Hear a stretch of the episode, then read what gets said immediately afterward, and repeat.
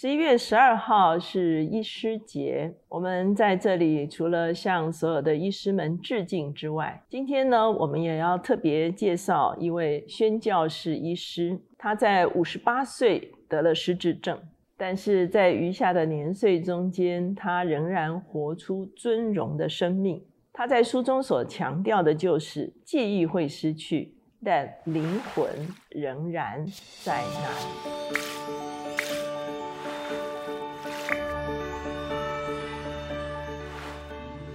大家好，我是乔美伦老师，每两周一次在乔氏书房和大家见面。今天我们的单元是快闪新书，今天我们所要介绍的这本书叫做《盼望永存》。事实上，我们在呃乔氏书房已经介绍其他两本跟失智症有关的书，其中一本是呃徐文俊医师他所编的《咖啡香中遇见爱》，是特别描述台湾目前失智症的情况以及他们所提供的一些服务。那另外一本书呢，叫做《恩典依旧》，那我们会看到是一个女儿，她长期照护她的失智症母亲。那今天这本叫做《盼望永存》，那同样也是睿智基金他们所出的第三本跟失智症有关的书。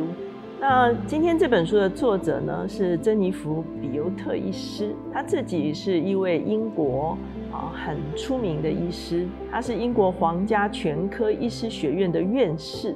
那他也曾经在非洲医疗宣教，之后他回到英国担任家庭医师二十五年，那也培训很多的医学生，那甚至他所服务的这个啊诊所是南安普顿最大的诊所。自己也成了这个诊所的执行合伙人，所以就在他事业最巅峰的时候，就在二零零九年，也就是他五十八岁的时候，他被发现了得了艾滋海默症。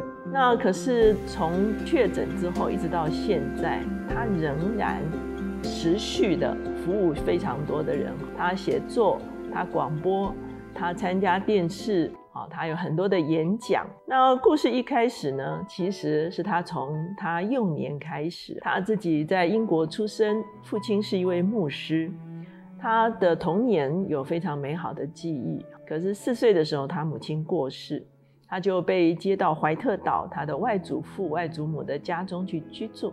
其实他非常爱阅读，从小他就读了非常多的书。又是因为他读了太多的书，所以等到他去到学校的时候，他就很难去配合老师所指定的教材，而被老师认为他是有阅读障碍，然后就把他关到体育馆去。这个记忆对他来说其实是一个幼年很大的一个创伤。那多年后，他看到一位他四岁的时候，他的一位主日学老师写给他的信，那封信里面就讲到说，这个自从他去怀特岛之后，这位主日学老师就跟他分开，可是持续为他祷告。之后他父亲把他接回家，对他非常的疼爱。他重新回到学校里面，他发现其实他可以帮助其他的小孩来阅读，甚至他从那个时候就开始读这个托尔金的书。我们知道托尔金其实就是《魔戒》的作者，所以呢，其实他是一个早慧的孩子，也就是说他无论在阅读，在理解很多的东西，其实他都是非常敏捷的。他八岁的时候曾经跌断腿，十六岁的时候盲肠炎，这两次都让他在医院有一段啊长居的时间。而他在这段时间中间，他开始就对人体的运作非常的感兴趣，甚至有一些年轻的医师啊，会跟他解释这些事情。他稍微长大之后，他有次听到一个演讲，这个演讲呢是一位叫做安东尼·巴克医师的演讲。这位安东尼·巴克医师其实在南非医疗宣教，那他是在南非的祖鲁兰这个地方工作，从一张病床到七百张病床。所以呢，作者听到这个医师的演讲之后，就深深的被他吸引。可是当时候呢，他们的啊、呃、情况是，女生当时候如果要读的话，只能读护理哈，而不能读医学哈。那终于一九六三年的时候，他考进了伦敦圣巴多罗买医学院的这个实习医院就读哈。那他在学期间呢，他也啊、呃、用时间到南非去啊实习，那就在这个安东尼·巴克医师的这个朱鲁兰的医院的里面，他看到这位医师热爱生命，敬畏上帝。那他回到英国之后呢，三年之后取得了小儿科和产科的资历，他又重新回到了南非。所以呢，其实他真的是一位宣教医师。那他也记录了他的感情生活。他在学期间，他有一位很好的男朋友，可是后来这位男朋友悔婚，哈，所以他整个人就坠入深渊。他的朋友另外帮他介绍了一个男生，哈，可是他非常的好像不太能够接受，哈。那他就打电话给一个他非常熟悉的另外一个男生叫 Stanley， 哈，说请你来，哈，把我接走，哈。所以后来这个 Stanley 就一直啊来看他，虽然作者强调说他将来要回非洲哈，可是呢 Stanley 还是非常坚持的向他求婚。所以一九七二年的时候他们就结婚了。他的先生是社工的督导，他们在啊南安普顿这个地方呢一面工作一面养孩子哈，他一共有三个孩子。他先生后来加入了眼泪基金哈 Tear Fund 啊，这是一个救助机构。可以在世界各地啊参与救灾的工作，而他自己呢，因为先生长期不在家，他要一方面工作啊，完成医师的这个工作，他还要抚养三个青少年哈，然后呢，他还在教会里带领家庭小组，负责青年团契哈。那二零零一年的时候，他又重新回到非洲，啊，已经阔别了三十年哈。那当时候非洲非常的忙碌哈，他每天要看上百名的病患。就在这个呃时间中间，啊，岁月过去，孩子渐渐长大，他成为合伙人。每当病人走进他的诊间的时候，他都为这些病人祷告。可是他就开始面对他自己的父亲开始失智，他父亲去了一间日间的照顾中心，他常常游走哈。那最后就是在图书馆里面可以找到他，所以呢，也就是说，他发现他父亲虽然失去了认知，可是他自己会知道图书馆是他的舒适区哈。他不认识女儿，可是他仍然认识神。那珍妮弗呢，就把他父亲早先的朋友所写的信哈集结成册，然后读给他的父亲听，成为他父亲极大的安慰哈。这就是他最早跟失智症接触的经验。在二零零四年的时候，珍妮弗他自己短暂的脑缺血，手臂就无法动弹，他被禁止开车，他开始几乎认不得路哈。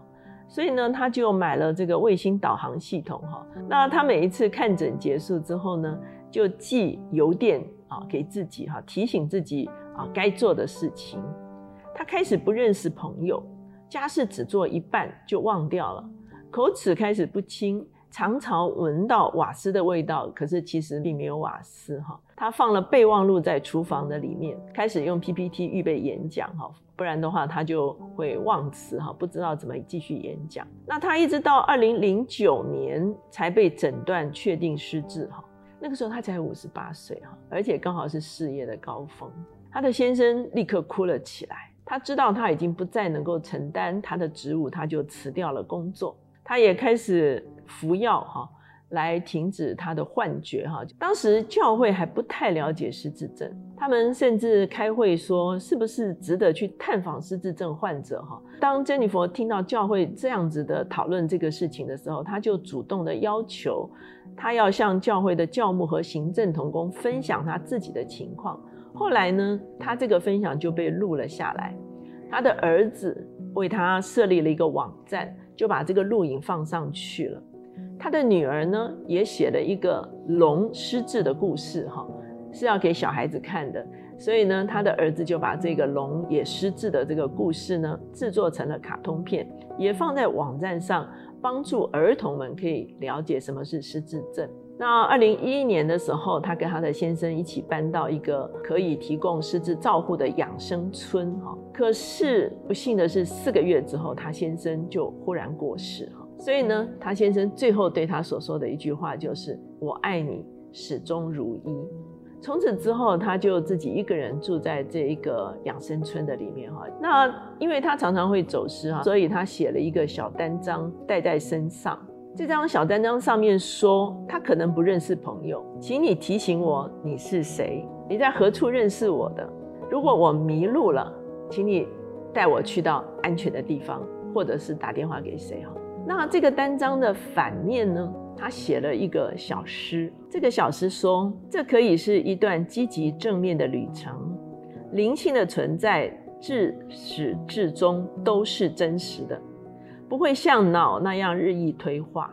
我仍然能表达爱和关怀，我仍然能祷告，对未来还是有确信。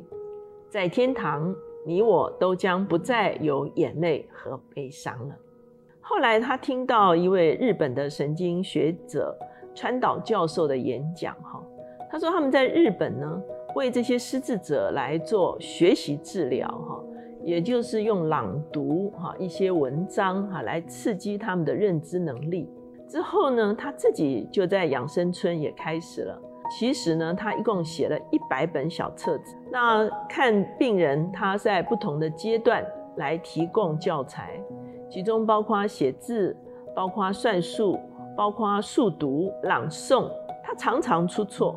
那他每次出错的时候，大家都哈哈大笑哈。所以每一次他带完这个学习小组之后，大家都非常的啊、呃、开心的回到房间去。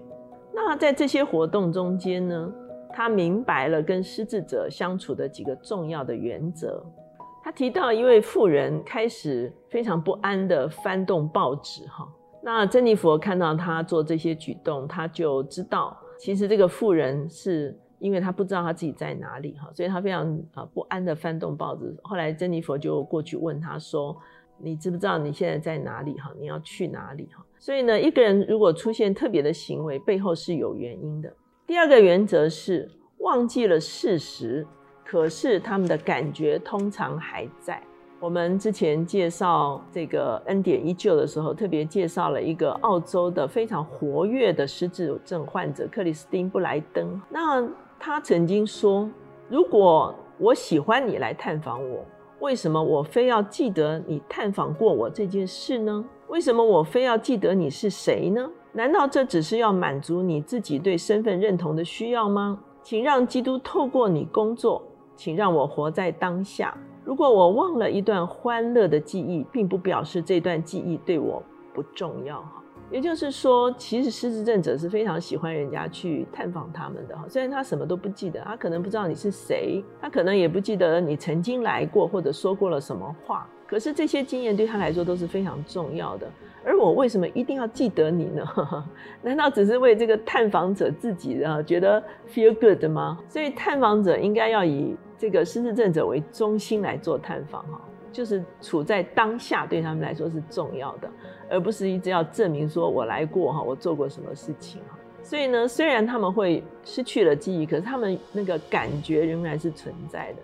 第三个就是熟悉的行为模式会持续下去。失智症者面对不熟悉的人事物或者是地点，都会有情绪临界崩溃的引发点。他们往往在黄昏的时候会特别的疲惫，需要被安抚，甚至被带开人群。有一个影片叫做 Barbara and Melkon: A Love Story 的这个影片中间，这位迈尔坎他是一位才华洋溢的钢琴家，他得了失智症之后常常是一脸茫然，可是一旦他坐在钢琴的前面，他就能够弹出复杂和美妙的音乐，似乎好像是在自动弹奏一样。他也自己得到很多的安慰，当然很多人也非常享受他的弹奏。所以呢，也就是说，他原本熟悉的行为虽然失智，可是这些熟悉的行为其实会持续下去。那他自己呢，曾经也发生过一件事情，就是他在养生村去听一场冗长的演讲，因为太冗长了，所以他就中途离席了。可是离席之后，他就找不到回他住所的哦路了。那这个时候呢，工作人员就忽然跑过来找他。不是为了要帮助他，是因为有人跌倒了，被眼镜割伤哈。所以呢，珍妮佛说他立刻转换成为医师模式，快速的为这个人处理他的一些情况。然后呢，这个工作人员才把这个人带到啊医院去处理了哈。那可是他处理完这一切之后呢，他还是找不到回住所的路，一直到有他熟悉的人把他带回去。所以这就是说，熟悉的行为哈。他其实在失智症之后仍然可以存在，所以呢，他就有一篇这个哥林多爱篇的一个新译的版本。他说：“爱是永不止息，励志的讲道有一天终必归于无有，理解也必有其极限。我们知道的不过是部分的真理，我们谈论神却永远不能说的完全。然而，当这位完全的神来到时，我们的不完全将被除去。现在我们看事情仍模糊不清，我们在朦胧中眯着眼睛，努力想往穿越迷雾。但不多时，天气会放晴，阳光会普照。那时我们将看清一切真相，就像神看清我们一样。我们直接认识他，就像他认识我们一样。”所以他用爱篇也描述了，其实即便是不失智的人，其实对很多事物的认识，或者是对上帝的认识，也都是有限的。可是有一天呢，我们就会进入无限，一切都知道了。有一次他在养生村的时候，有一群义工来探访，可是只有一位老先生坐在轮椅上，没有人跟他说话。所以呢，珍妮佛就过去跟他说话。他说：“我是珍妮佛，听说你已经九十多岁了，你的人生一定很精彩。”那老人不说话，就是点点头。然后珍妮佛继续说：“嗯，或许你有一段时间在国外。”这个老人开始兴奋的点头。他接着说：“或许你在国外工作过。”那老人点头，然后嗯嗯嗯，想要说什么。那珍妮佛就继续说：“我也在国外工作过，是在非洲。”老人忽然就变成神采奕奕。那珍妮佛就说：“看来你也去过非洲哦，我是在南边的祖鲁兰。”那这个老人就没有反应。然后他就说：“也许你是在北边哦。”然后呢，这个老人就发出更多的吵杂声，而且兴致勃勃。珍妮佛就说：“我在那里当医生。”老人开始挥动他的双臂。然后珍妮佛就说：“我认识一位北非的医师菲利普·瑞格比。”老人开始拍自己的胸脯，发生很大的声音，好像在说我我我。作者忽然发现，他就是五十年前他曾经在非洲医疗队共事过的医师啊！所以呢，在这样的一个经验的中间，珍妮佛所下的结论是说，他依然在那里。那他现在一个人住在养生村中间，他怎么帮助他自己呢？他说，前一天他就把第二天要用的东西都放在显眼的地方，吃完药也把它放在桌上，提醒自己等一下还要吃。他打开笔电，他所有的行程都在里面，包括他的生活事项。然后他就用网路跟他的儿子来连结，他每天可以收到八十封的邮件。他还用网路订购用品，然后他就开始预备自己的演讲，而且他还用 Zoom 开会。